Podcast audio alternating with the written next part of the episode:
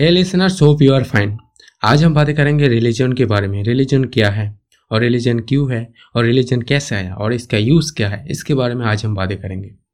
तो रिलीजन क्या है? रिलीजन एक ग्रुप है, एक कम्युनिटी है, जहाँ पे बहुत सारे लोग रहते हैं। उस कम्युनिटी का कुछ नियम कानून होता है जो पालन करना होता है। उससे वो लोग अपना कल्चर मानते हैं, अपना कोई कस्टम्स मानते हैं। तो ऐसे रिलीजन का शुरुआत कैसे हुआ? दुनिया में रिलीजन का जन्म कैसे हुआ था? तो ये सिर्फ़ आज से नहीं, ये बहुत साल जब से इंसान पैदा हुआ, इस धरती पे तब से शुरू हुआ था। इंसान जब पहले जंगलों में रहा करता था तो उस टाइम क्या होता था? जंगल में बहुत ज़्यादा खूंखार जानवर रहते थे। उसी के डर से इंसान जो है, वो ग्रुप में रहने लगे, ताकि वो जंगल के जानवर से मुकाबला कर सके। और ये ग्रुप बाद में जाकर बढ़ने लगा बढ़ने लगा, बढ़ते बढ़ते बढ़ते बहुत सारे ग्रुप बन गए पूरी दुनिया में। और यही ग्रुप धीरे धीरे टाइम के साथ साथ धर्म के रूप ले लिया। हर एक ग्रुप में, हर एक रिलीजन में कुछ ना कुछ नियम कानून होते हैं, कुछ ना कुछ चीज़ होती रहती है, करना पड़ता है। तो सारे जो नियम कानून या कॉन्स्टिट्यूशन कह लो रिलीजन का कॉन्स्टिट्यूशन वो सारे नियम कानून जहाँ पे वो लोग लिखते हैं, उसको धर्म ग्रंथ कहते हैं। हम सब लोग जानते हैं। लेकिन रिलीजन क्या अच्छा है या बुरा है? रिलीजन एक अच्छा चीज़ है क्योंकि इसके माध्यम से क्या होता है? हमें कम्युनिटी के अंदर रहते हैं। मतलब हमारे अंदर से कंफर्ट जोन निकल जाता है। जैसे पहले के जमाने में जब जानवर से बचने के लिए लोग ग्रुप में रहने लगे तो उनके अंदर जो एक कंफर्ट होता था। कंफर्ट जोन में वो लोग रहने लगे। मतलब वो लोग सोचने लगे कि वो, वो सेफ़ है। अगर अकेला रहेगा तो डर लगेगा। तो आज के दिन में भी ऐसा ही है। अगर हम किसी रिलीजन के अंदर है तो फिर एक मतलब अच्छा है। हमें एक कंफर्ट जोन मिलता है। ऐसा हमें महसूस होता है। हमें सेफ़ फील होता है। इसीलिए रिलीजन बहुत ही अच्छा चीज़ है। लेकिन ये बुरी तब बन जाता है जब रिलीजन एक बिज़नेस बन जाता है।